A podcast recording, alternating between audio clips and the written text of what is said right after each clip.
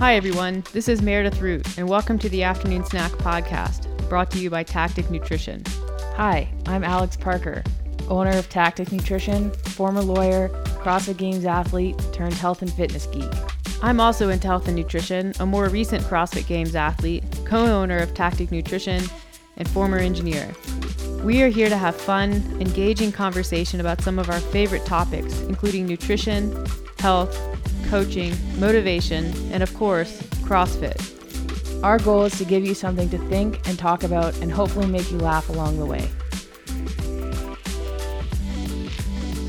Are you okay? Yeah. You like you like came back from the dead off the couch to come up here and re- record this podcast. So I just want to make sure you don't need a snack or anything before we get going. And just so everyone knows, it's uh Tuesday, July the 20th, 2:55 p.m. Um I guess you had a hard run. You want to tell everybody about your run this morning? Yeah, so I've been like building up my distance. I feel like it's earlier than what like a normal program would build you up. But I still have like two and a half months until my marathon, and I ran 28 kilometers this morning.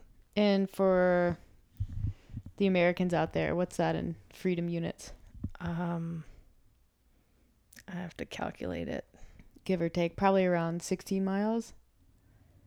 It's 0.6, right? I don't actually know. It's 16.8 miles. Yes, I was close. So, yeah, I'm just a little on the tired side. And it's like it's a little it's it was a pretty smoky on Sunday and yesterday. It's less smoky here, but I don't know if you noticed. I noticed when I was running, I was getting a lot more like sort of drainage into my throat. I was like spitting a lot. I don't usually like do that. Didn't notice. Mm, maybe that's just a me thing. But it's definitely still a little bit smoky Yeah. here. I feel like it, it rained a little bit, which helped kind of get it out of the air, but I still noticed it a bit. Yeah. I feel feeling good though.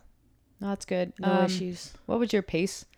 458 per kilometer, So that's around uh, like seven something. Fifty? Yeah, probably just under 8 if I Yeah. had to guess. And So that's it's my- going to be your that's your goal pace, right? For the marathon? Yeah, I need to be sub 5 to achieve my goal. So Sub 5 5 minutes per kilometer, which is a sub 8 minute mile. Yeah, I think so. Yeah, that's quick. You look good out there. I did uh, a much shorter workout, running workout. I had uh, five sets of two kilometers at my half marathon pace with two minutes between each. So I kind of just ran back and forth. Yeah. But so you were done. I was done way before you were. I had plans to get out there at like 9 and then run to like 11:30, but then I didn't get up to like 7:30 and then did some work until like 10. Yeah. It was fine. Um, did you notice anything like? So we just got back from Fernie, the like, basically uh, like five days of mountain biking. Do you notice that in your legs at all? No. So I think since we didn't really do any other working out, I just ran and we mountain biked. I was feeling fe- feeling fine. Yeah, Yeah. that's good. That was a cool trip. Fernie. Yeah, it was. So basically, Fernie is this small mountain town 3 hours south of Calgary. like Southwest. Yeah. And It's in BC. it's in BC. And it I don't even know what are the, what's the population like 2000? Yeah, actually, I looked it up because I was trying to figure out what the kind of the history of the town was. So Fernie is an old, like a coal mining town, and there's still like, still the big industry there is fossil fuels. So it's it's a very like singular town with a single income source, and so it's small and it's kind of in the middle of nowhere.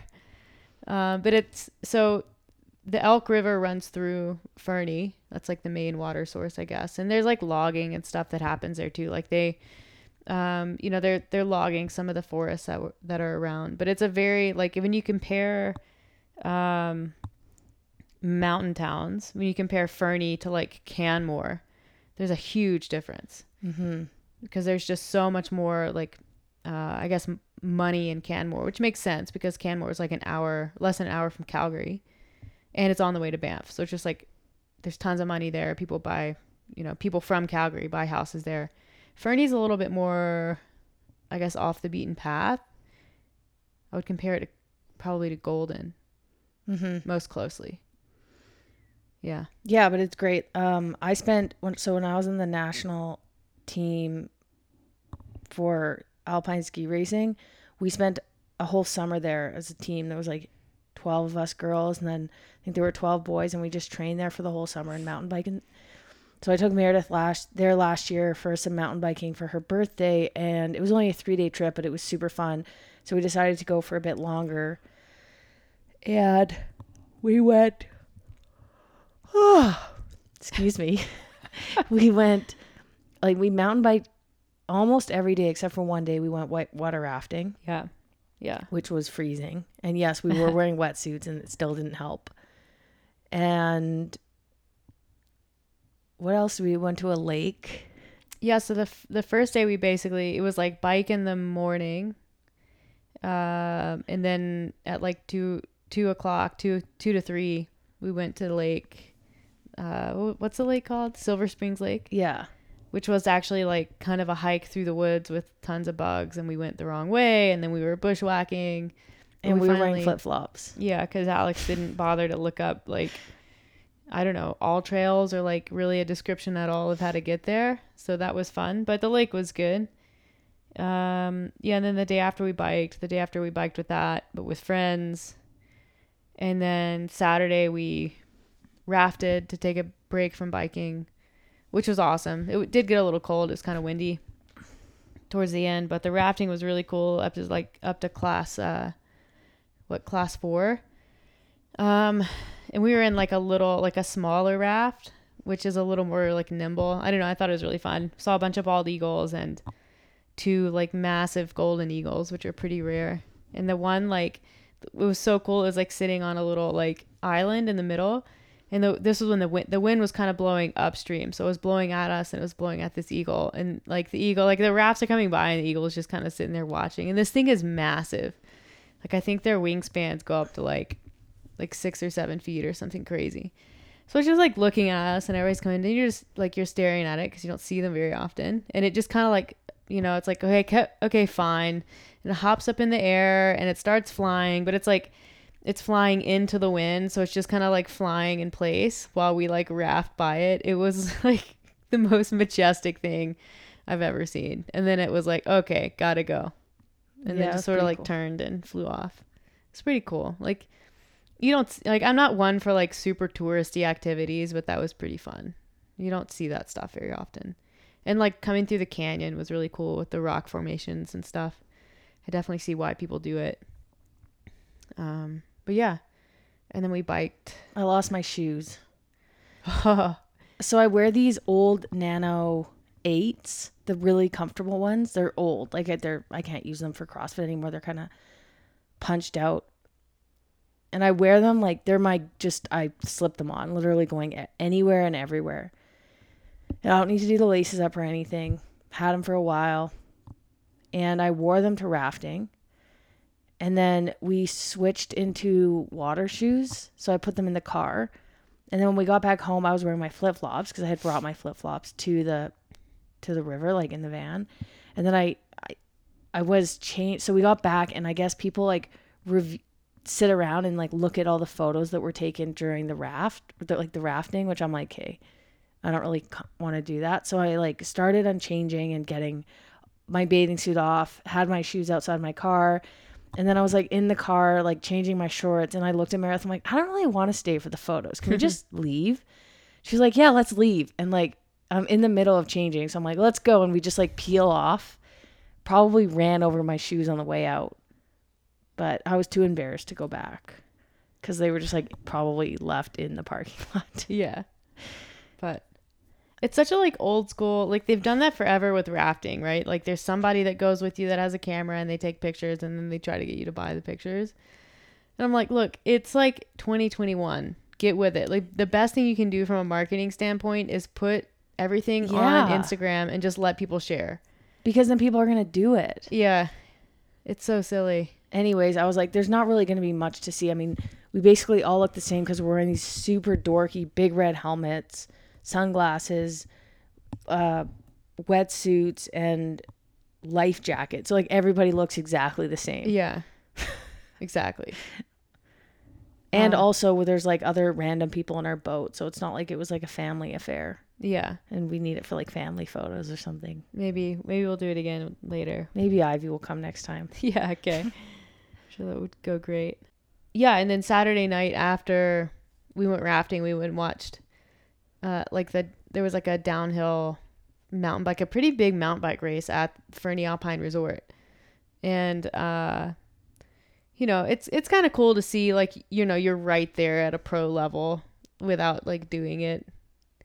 That's a joke. Cuz they're going way faster than we do. Yeah. I think that's actually the most impressive. And it's the same thing with skiing. Is it's like the course itself is something that like most mountain bikers can probably do, but the speed at which it's done is vastly different. Yeah. Um, and it was crazy because it was really dry. Obviously, like BC's on fire. It's very dry. And so it's super dusty. And they were saying it's some of the hardest conditions because you just don't have any traction. Like you- there's a lot of sliding and like we were kind of down at the bottom and this one of the berms was getting like super rutted out. And so these these guys, we watched the men and they would just come in and like their their tire and their bike would just slide into this like gouged out area. I don't know how uh, I mean a couple people sort of ate it there, but kind of the craziest part of that is we had walked like from the bottom where the finish was, we walked kind of into the woods and that's where the like last two berms were and then we walked up a little bit further to see there was like a jump and a straightaway. And like that was cool but it was kind of boring. So then we turned around and walked back um, so we could kind of see the end where the berms were and that's in the woods and uh, a couple minutes after we had like sort of gotten our spot to watch um, this guy like one of the racers comes through and he's flying like probably the fastest person we'd seen so far and then like as soon as he comes through the berms all these teenagers are like running out of the woods and i was like So wow it was a, he- bunch of spectators. yeah. Um, I was like, man, he must have like either that's someone who's really famous or he's going really fast. Like that's what I thought. So I'm like kind of looking. They were, like, they all started like kind of running down the hill after him. yeah to like go see and like celebrate and Yeah. stuff. And a couple of them were like grabbing their bikes up off the ground. I was like, this is like we're really seeing something cool here. And then you just hear somebody um, kind of behind us yell, "Bear!" And so I was like, "Oh!" And so I like obviously turn around, and we kind of like we didn't take off running because there was somebody who was just like, "Calm down, calm down," and uh, yeah, I guess uh, this there was this mama bear and like two babies, two cubs, that had just like sort of casually walked up onto the crowd of people, and I don't know, like I don't know if she kind of like you know, like huffed at one of the kids or charged them to get out of the way or something, but obviously freaked them out, so they took off running. But we saw them um, kind of through the woods, just and they were just walking by um, which was pretty cool. The babies were really, really, really cute, They're just like little balls. and they're just kind of like beep bopping right behind mom, who's you know leading the way. But it was cool. I haven't, I haven't actually seen a bear since I've been here, so like Mm. that was the first one. Um, and it was brown, but it wasn't a grizzly bear. It was just a black bear. That is brown. A weird name naming system when you can have a brown black bear. But um, that was what she was probably maybe like 30 or 40 meters away. Would you say? Mm-hmm. Pretty cool. Close enough. That's close enough. Mm-hmm. But uh, yeah, so that was kind of not the highlight of the trip, but a neat thing that happened.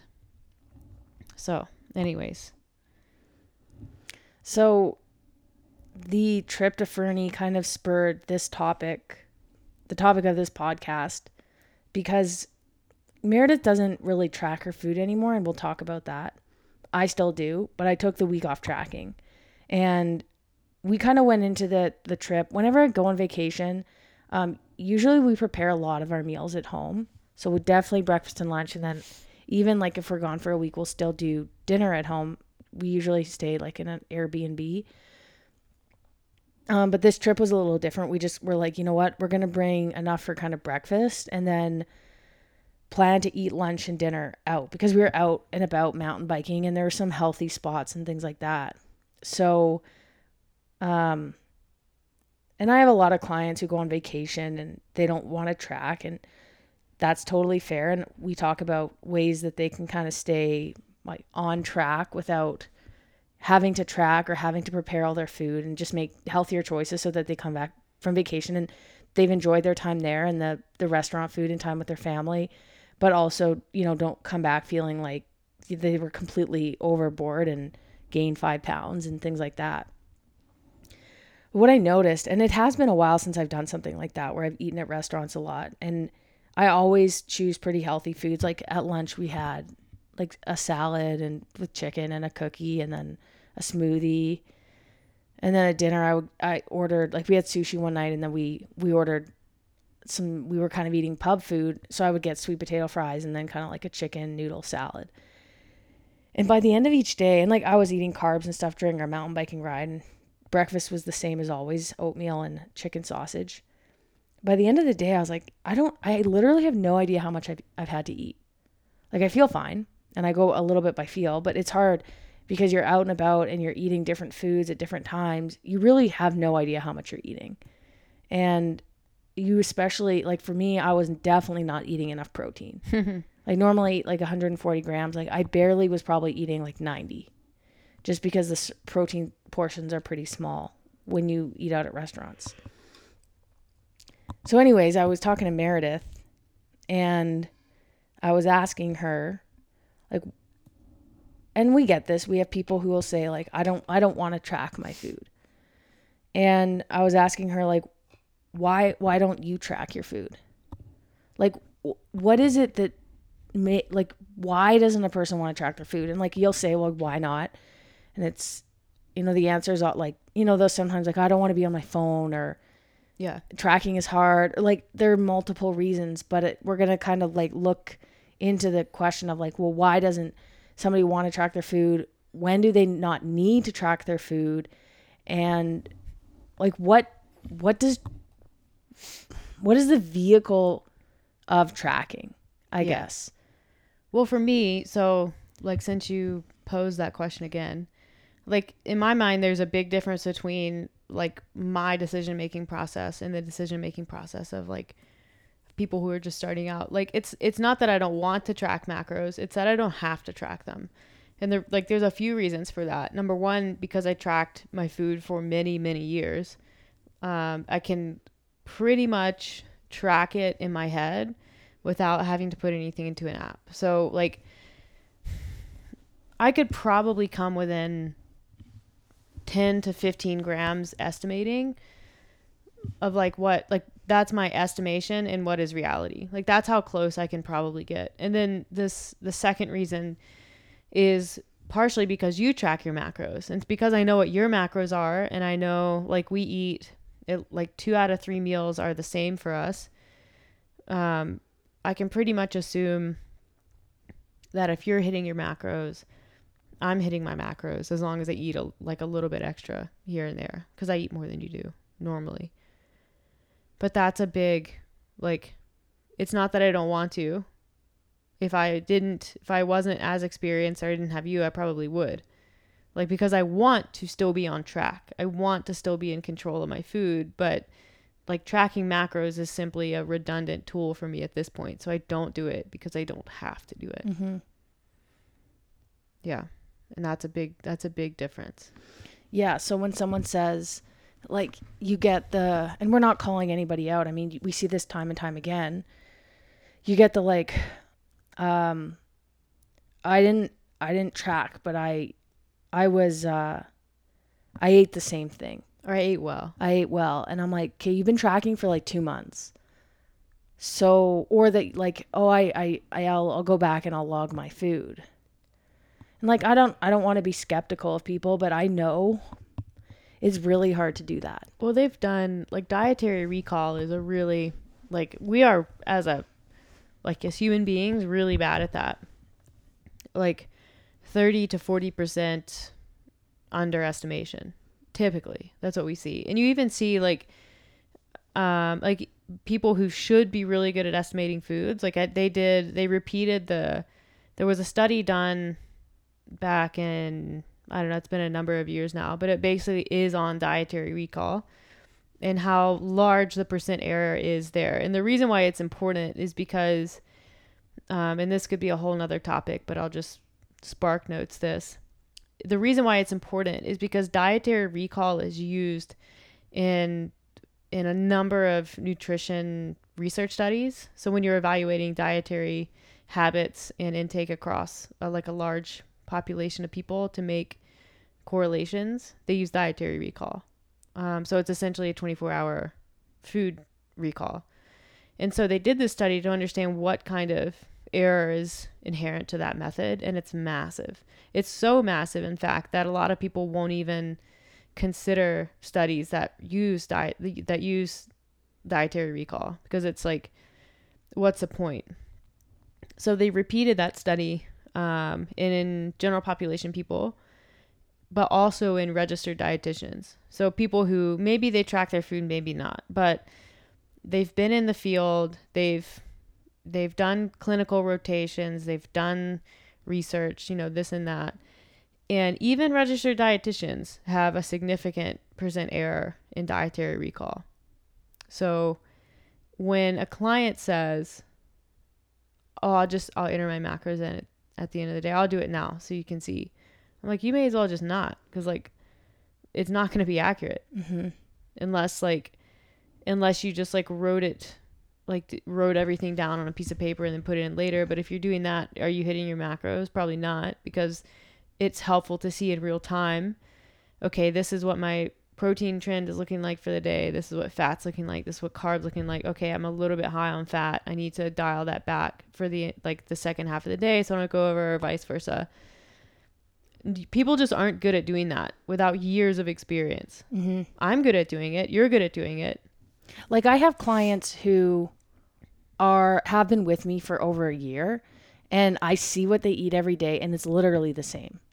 And on a Tuesday they'll be like, "You know what? I just didn't have time to I just didn't I I forgot or didn't have time to log, but it's literally the same thing that I always eat." And I'm like, "Okay.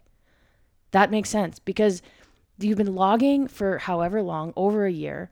You pretty much log the exact same thing every day. And on top of that, you don't have a weight loss goal. Yeah. So like if you're a little off, it doesn't really matter. no.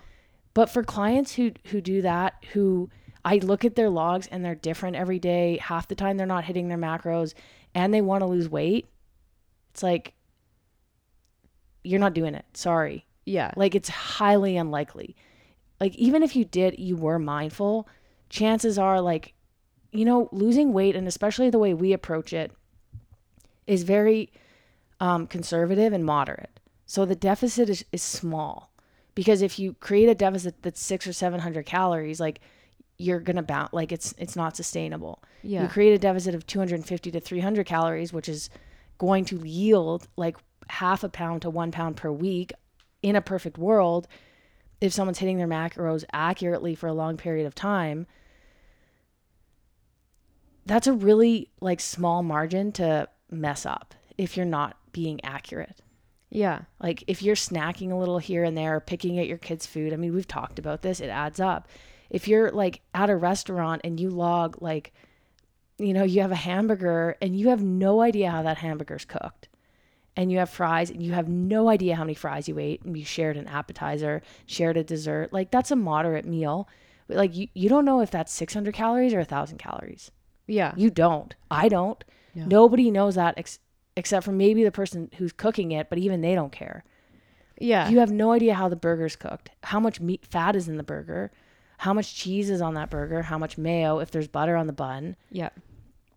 Like, no idea. And so when someone says, this kind of brings me back to my point, like when someone says, like, I don't want to track, it's because stuff like that, like tracking requires you to plan ahead, find foods that are trackable, make the foods yourself, and also like take the time to enter the food in, which really I don't think is a big part because it really doesn't take long.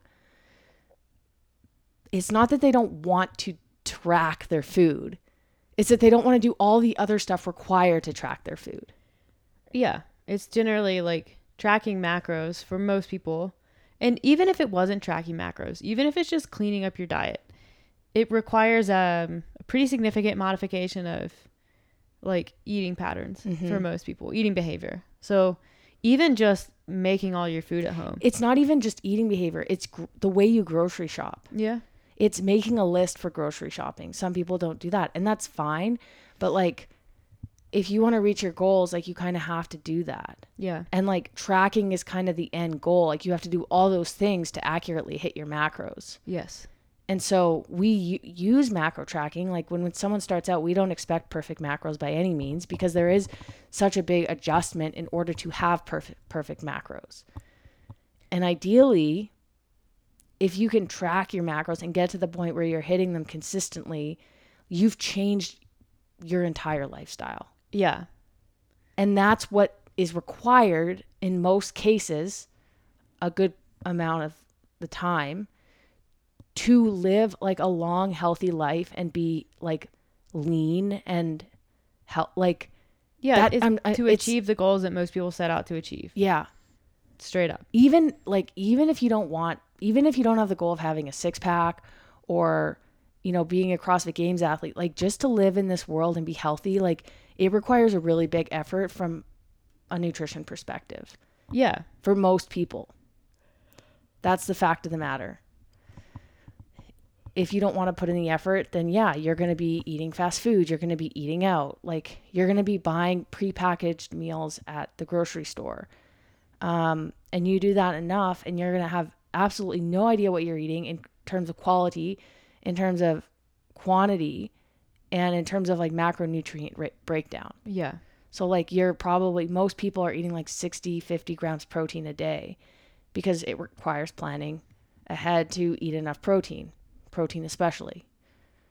I bet you most people eat more fat than they do protein on a daily basis. Just in the average population, Yeah. 100%. I would actually bet that most people eat double the amount of fat that they do protein. Another thing I love about macro tracking, when um when we have new people start who've never tracked and they start entering in things into their logs, they're like, you'll have people whose fat is like 100 and, for a female, double what they should be at. Like 120 grams. easily and Yeah. and their protein is like 40 where does that fat come from i don't know like you order what you think is healthy at starbucks a starbucks breakfast you just grab and go you order i don't even know what they have it's like um Let's do like a like one of the English muffin sandwiches with like sausage, egg, cheese. yeah okay so that's way more fat than protein And then you also get I don't know whatever kind of latte you, you a person. but the thing is is people are like oh there's protein in milk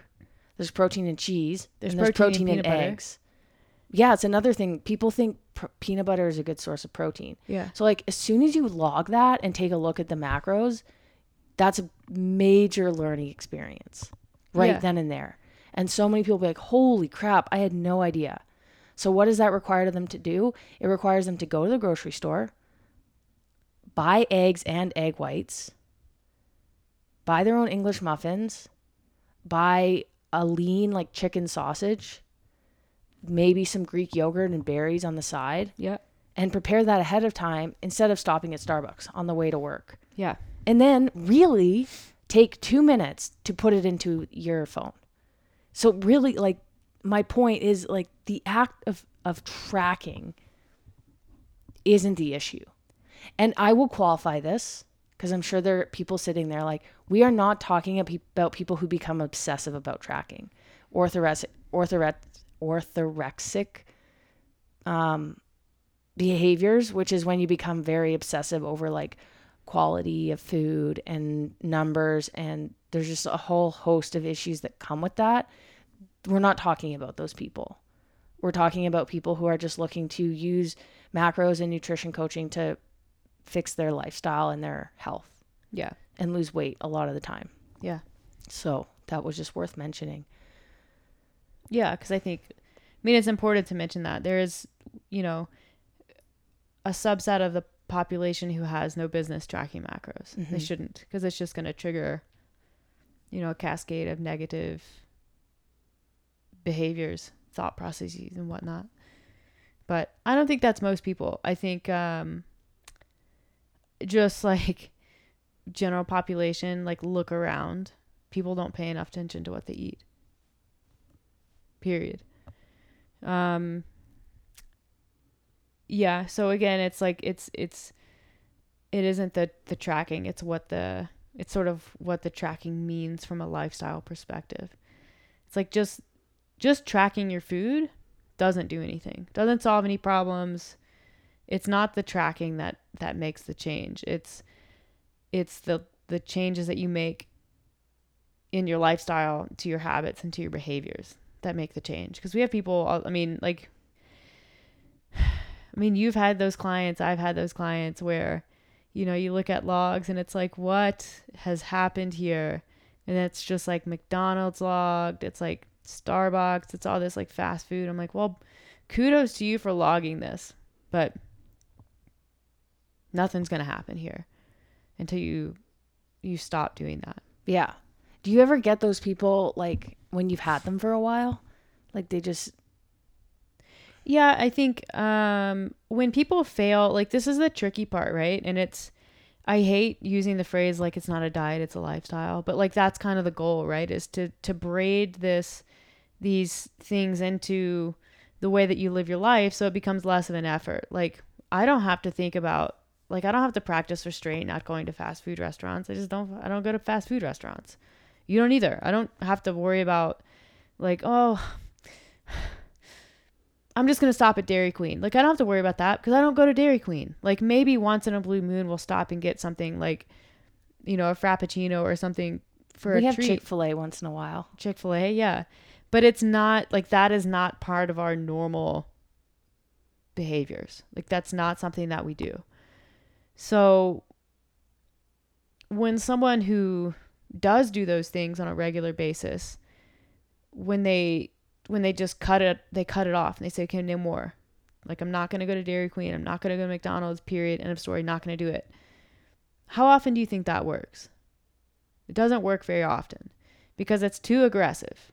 Like if someone's getting fast food five to 10 times a week, it does not make sense for them to get fast food zero times a week. It makes sense maybe to cut it in half.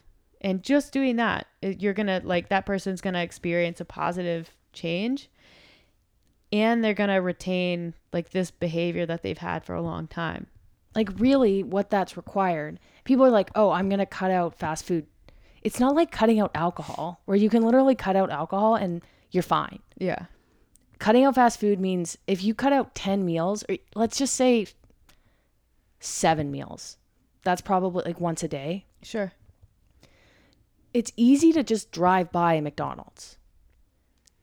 But what that means is you have to have food at home. So it's not just the act of not going to McDonald's, it's now you have to replace those foods Yeah.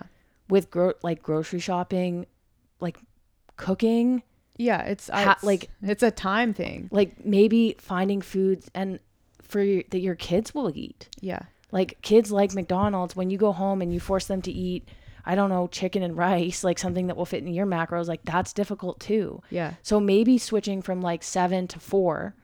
Okay, so now we on the weekdays we go to fast food because we have a really tough like schedule. On the weekends when it's a little bit more like relaxed, I prepare food. Yeah.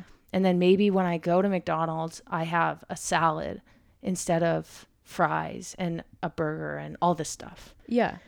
So there's easy ways I think you're right to like incrementally change things. Yeah, but what I was gonna say is if it's not if those things are not incrementally changed or you know kind of woven into the way that a person lives their life, it's like it's just not sustainable. So what you see is like everything looks fine and dandy for I don't know, let's call it 2 months.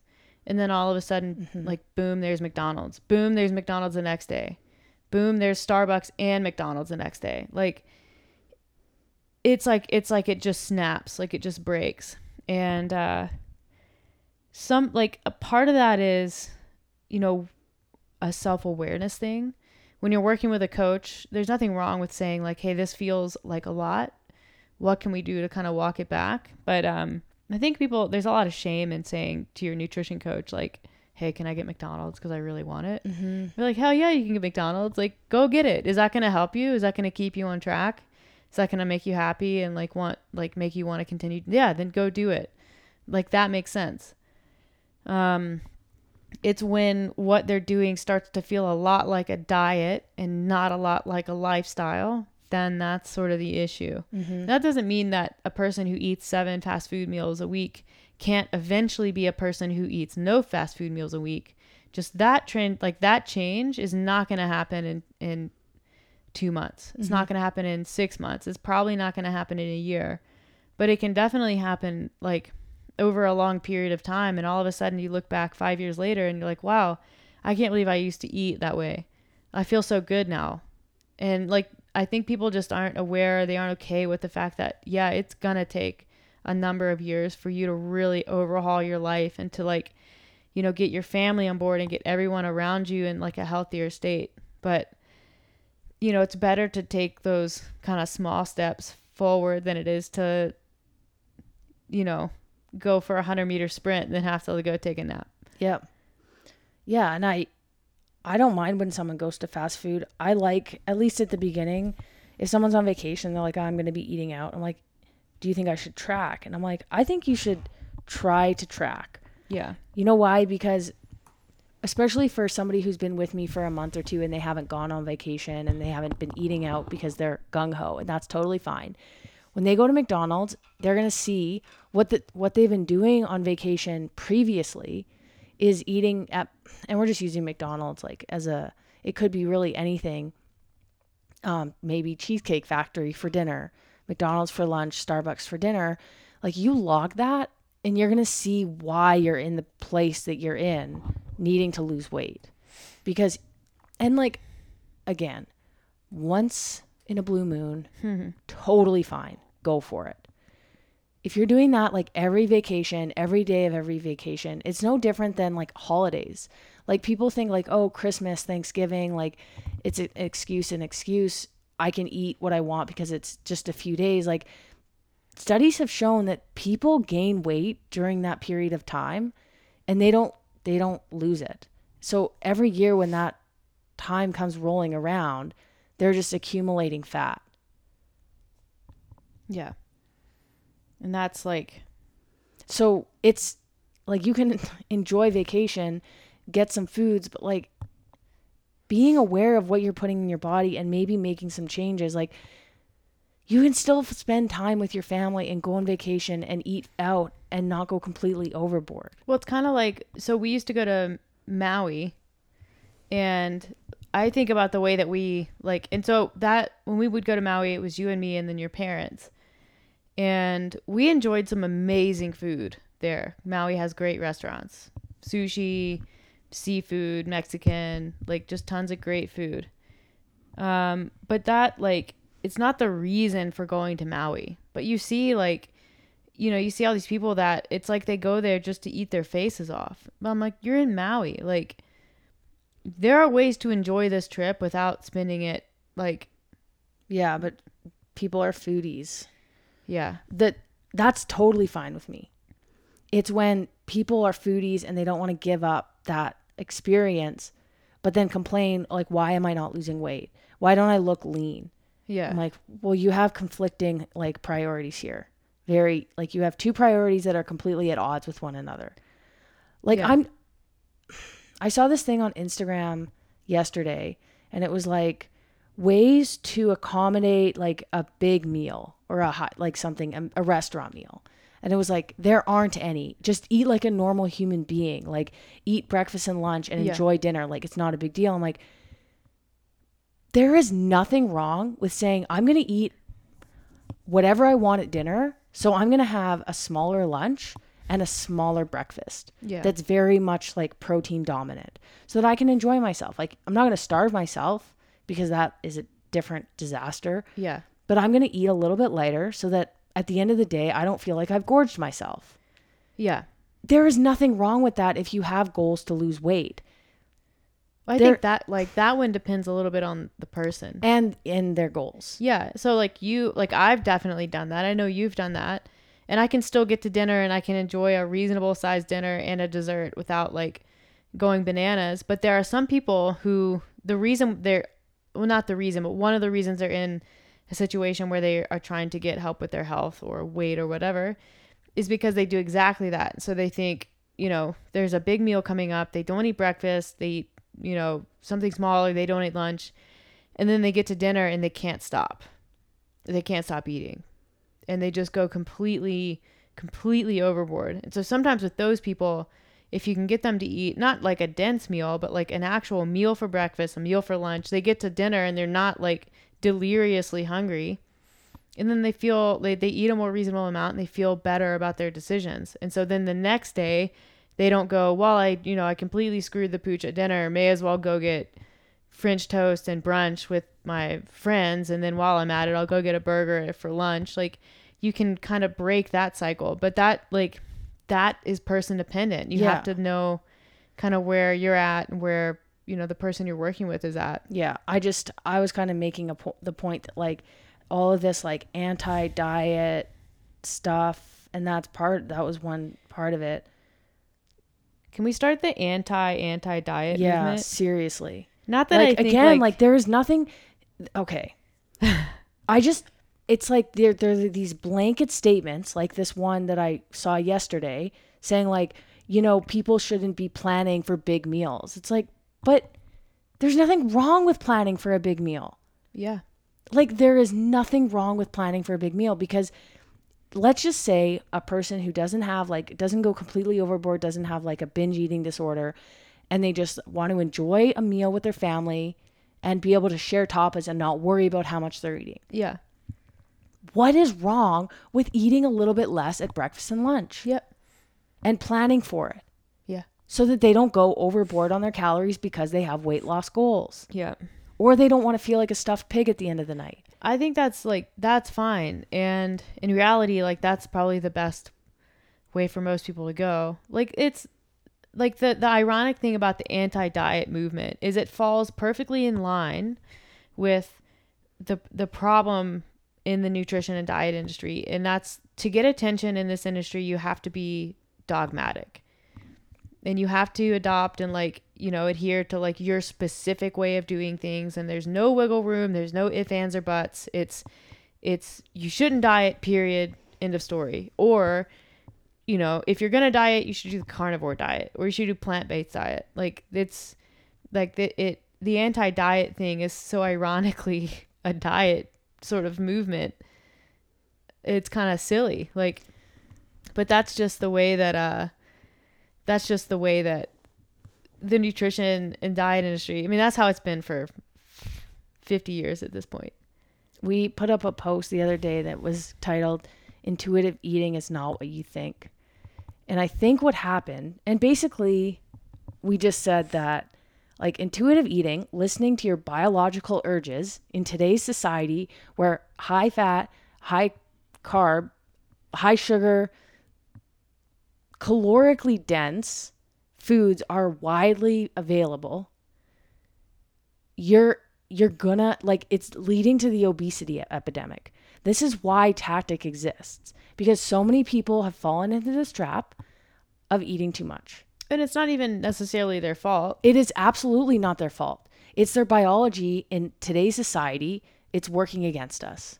Yeah and it's the way that many foods are designed So like I listen to my intuition like yeah, I want to eat cookies all the time. Like cookies are so good. I love it. I don't want to eat protein. I want to have oatmeal and honey and um, cinnamon toast crunch. Like that's what I if I listen to what I want or how much I want to eat, like generally you're just going to overeat. Many people are just that's the way they're biologically wired because that's what you needed to survive in the olden days. yeah like our our biology is still stuck 2000 years ago Mhm, when food wasn't widely available. Like or even if it was it wasn't things that like you can't you can't overeat and get fat on the food that was available 2000 years ago Yeah. Um and so we kind of just reframed things and said, you know, we like to practice educated or mindful eating, which is, you know, you take into consideration how you feel, you you consider what you, you know. you consider what you know about what you're eating and this and there needs to be a portion of like education which is where macro tracking i believe comes in. So you know at mcdonald's okay so this has this many calories this has this many calories. Which one should i opt for considering my goals? That's mindful eating. Or you're at a dinner table like i probably shouldn't order this whole dessert myself. I'm going to split it with my friend Yeah. that's mindful eating. In, intuitive eating is like this anti diet, like eat what you want, enjoy life, blah, blah, blah. Eat what you Health at every size, whatever. Sorry, but not sorry. and these, I guess somebody in this intuitive eating world po- prob- probably reposted it on their story, poo pooing it. And we just started getting comments from like, I think there was one that was actually like at intuitive.eating Yeah. and it was just like you guys are just you know You haven't seen all the research about intuitive eating and this and that. and how and how macro tracking can cause more She's like, issues the 125, you know, articles. And I was like, are they article? Are they research papers? Or are they articles? I think they're probably articles. and 125 That's, That's not, not very very many. Like there are probably many many more articles on the fact that people doing whatever they want from in regards to nutrition and not being educated and not being mindful and not having any semblance of what they're eating Yeah. is causing actual issues Yeah. and there are yeah there's way more evidence supporting that statement Exactly. So anyway, um but yeah, I think that I think my time in Fernie, I just I was I was mindful of course, but you know, as somebody who's tracked for many many years and still tracks on a pretty um consistent basis, I was like it kind of made me think like when my clients say like, "Oh, don't worry, I I was mindful." I'm like, "What does that mean?" though? Yeah. Like I guess maybe I just need to start asking more specific questions. Like mindful how? Yeah. Like, what, did you order at this restaurant and why? Yeah, and there's they probably will like some of them. Some people probably do have good answers, and you'll be like, okay, yeah. Absolutely. Um, and then other people, it's you know maybe they'll waffle and they won't have a good answer, and then it's like, well, do you actually think that like you were mindful and you made the decisions that you wanted to, or um, Yeah. you know, do we need to work on maybe building the base a bit more? Yeah, and to be clear, it's not like I'm super skeptical or like I think all my clients are out being bad when they're not tracking their food or they're lying to me. That's for sure not the case. I mean, they know that in order to get anywhere, honesty is the best policy. But I, I think I think there's almost like kind of what to what you said before about the like accounting for what you ate, like dietary recall. Yeah. It's almost like you don't know. No. Like you don't know that you're not doing it right. And so having that conversation Yep. and having this like doing this podcast is kind of like going to be a wake up call for a lot of people who are like, "Oh, you know what? I do I do that. Maybe I haven't been as like Yeah. accurate as I should be." Well, it's fine. Like, I just think uh, when things aren't progressing in the way that you want, and this is just a generalization, this isn't targeted at our clients or anyone's clients, but you know, with with food tracking, when things aren't going, when things aren't progressing the way that you want, it's usually a good idea first before making any changes to take a hard look at like are you being honest and as accurate as you can like because if you're not truly if you're not putting your food in beforehand or in real time you're not being accurate And and weighing and measuring. yes yeah that kind Like kinda I know that that sucks. It really does. But like I mean, just a classic example of a tablespoon of peanut butter. oh even yeah like There- scoop you- a tablespoon I'm sorry, but you cannot eyeball peanut butter. yeah You can't. Even a, a tablespoon of peanut butter. How many tablespoons are rounded? i mean my tablespoon Mine are.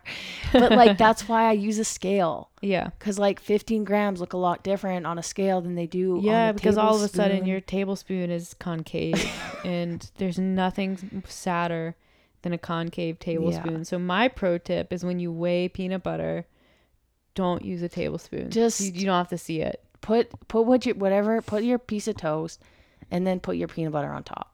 Yep.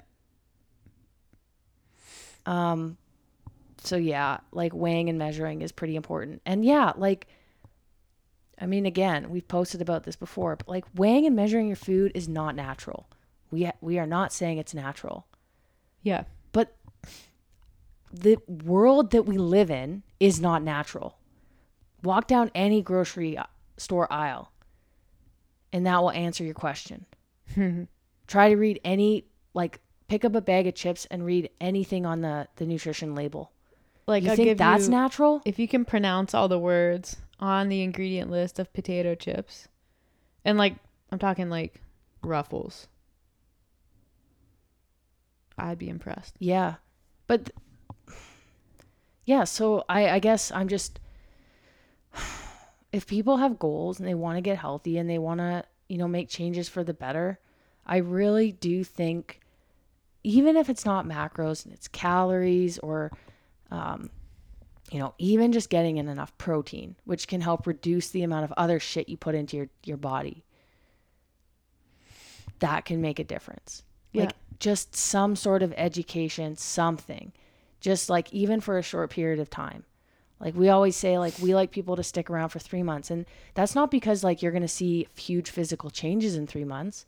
That's not because you're not going to overhaul your whole lifestyle in 3 months, but that's kind of like 12 weeks, like that's kind of what you need in order to get a decent education on like what exactly you're doing and what you could be doing better that you Yeah. can take away and move forward with that. And that's doing that, doing doing what you've learned in those 3 months for the next 3 years is going to get you the results that you want, Yeah, provided you actually stick with it. I really think like six months is kind of the I love when people sign up for 6 months. yeah. That's you're like just not in a rush. You're not, you know, you're not trying to like get them these crazy results that you, you you- like. I want to lose 20 pounds. It's like if they don't lose 20 pounds or they don't lose weight in the first month, it's not like I'm going to quit. It's like Yeah. you've committed to this. You assure them that this is part of the process and understand that this is like a learning, a learning um, experience at the same time exactly. and you have enough time to like talk about stuff. Like this stuff takes a while. Mm-hmm. And you know, when somebody's just committed, you get a little bit of a different um, experience with that client. Yeah, And not to say that some people don't sign up for for monthly coaching and have plans to stay longer because most of our clients do stay for probably six months or more. But um, it's definitely easier when you you know you've kind of got somebody in the palm of your hand for a period of time, and they trust you. So yep. um, so that was kind of my spiel, but I thought it was a good spiel. You did way more talking on this episode than you normally do, so um, you kind of you were in the driver's seat. oh, I actually wanted to say one more thing. Okay. When, so when, when do you ever transition people off macro tracking? I do. Yeah. At what point does that happen? It depends. Uh, it depends on the person and what they want. Usually, if uh, you know, if they've been consistent for six months and they're making progress, they don't, you know, whether they're holding steady with their health or making progress in the gym, their numbers are consistent and really like sort of never changing. Um, if they are asking like, well, what's next? Then I usually say, well, how would you feel about you know, kind of taking the training wheels off here and seeing if you can do this or feel comfortable doing this without tracking every day. Because like you know, the goal is to get is to get everyone to a point where they don't have to use food tracking apps. And that doesn't like necessarily have to happen quickly, but I think one of, you know, and it can happen organically. But sometimes people like just kind of need a little push in that direction just to see, just to see if they can do it. Mm-hmm. and then maybe they're like yep i can do it but i'd like to continue tracking for a little while. And it's like okay we can do that. You know or maybe it's like i you know i can do it. I would like to track some days and then you know not track others. And i'm it's perfect. That's a great way to do it. And you do that for a number of months. Just kind of see how things go. And then you know i've had a number of of people who never track macros with me and like that's a trickier approach and i have to you kind of have to suss out like you know, is there a legitimate reason for this person to not want to track macros? Do I feel like they can have success without macro tracking? Or are they trying to find are they trying to find the easy way out? There is no easy way out. You know, they saying they don't want to track macros because they don't want to change anything in their lives? Then I'm gonna probably push that person to track macros because it's a catalyst for change. Mm-hmm. Because you can't hit your macros if you know you're not willing to change some of the things you're doing. Um, but yeah, whether like wherever someone begins, I think the the ultimate goal is to probably like get off the app at some point. Mm-hmm. With that said, I'm probably gonna start tracking my food again soon Because you have goals. because I have goals and I want to tinker with like I'm just kind of curious in like a higher carb, lower fat for a period of time because I tend towards like moderate fat, moderate carb. So I think I'm just gonna switch things up and do a like a higher carb, lower fat with the like the the running volume and stuff. Kind of go traditional uh, sort of endurance type athlete nutrition and see what happens. Um, haven't done that in a little while, but Cool. I'm excited. You can eat what I eat. but like more. Yeah. Oatmeal, honey, blueberries, nibs. Nibs. yeah, no thank you. I hate licorice. But I think uh, we were kind of talking this is this is off topic, on topic kind of over the weekend about like plant-based eating and like what that would be like. And I think if I if I were to do anything that's considered not that I think that is an extreme diet, it's not. If I were to do anything that's sort of specialty for a while, I think plant-based would be that thing. But not like vegan. I would do plants but still have eggs and dairy. Yeah, that's way easier to to do from like a protein intake perspective. But I think it like that inherently becomes a very low fat diet. It depends. It really depends. Yeah. On- And then you have to watch your fiber. It depends on what kind of like food you eat. well, I mean, if you're going for like hummus and olive oil and like stuff like that, yeah, your uh, fat's gonna be up. Which some people do. Yeah. But if you're going for like lentils, beans, like vegetables, and you're not cooking those in like, Mm-hmm. you know, a bowl of oil, then you're probably okay. But anyways, I'm not gonna do that right now. That'll be a that'll be a next year thing. I think once I once I switch into like Iron Man mode. Oh, jeez. Oh God. Okay. yeah. So, anyways, um, any closing thoughts, words, comments, concerns, feelings? I don't know. Did I did I talk too much? Now No. I'm worried. Of course, you're worried because you worry about everything. I was just stating a fact that, you know, usually I'm Batman and you're Robin. On the yeah, but also you were spending some time like researching your bug bite. well, because like it's sort of getting red and like going up my arm. So I'm like, I'm not. so I'm like talking, and I'm like, oh, should I keep talking? Like she's deep into Google here. know, I was listening and like this, I know you wanted to do this topic and had your talking points. So I was like, I'll just be the sidekick today. I think it worked out. It was good. Ivy's very entertained. she's exhausted. She was very tired when we got back from Fernie. Yeah, that's always the best.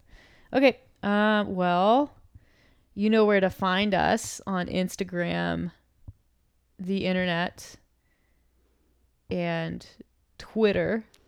But really, I only use Twitter to get the images for Instagram. But we are on Twitter. You Yeah. can follow us there. We're sassy. Stay sassy. Um, catch us there subscribe if you like it you can set notifications for when new episodes come out and uh, yeah if there's anything you guys would like to hear about please feel free to dm us or send us an email on the website and as long as we don't hate it maybe we'll do it. Thanks for listening. Catch you soon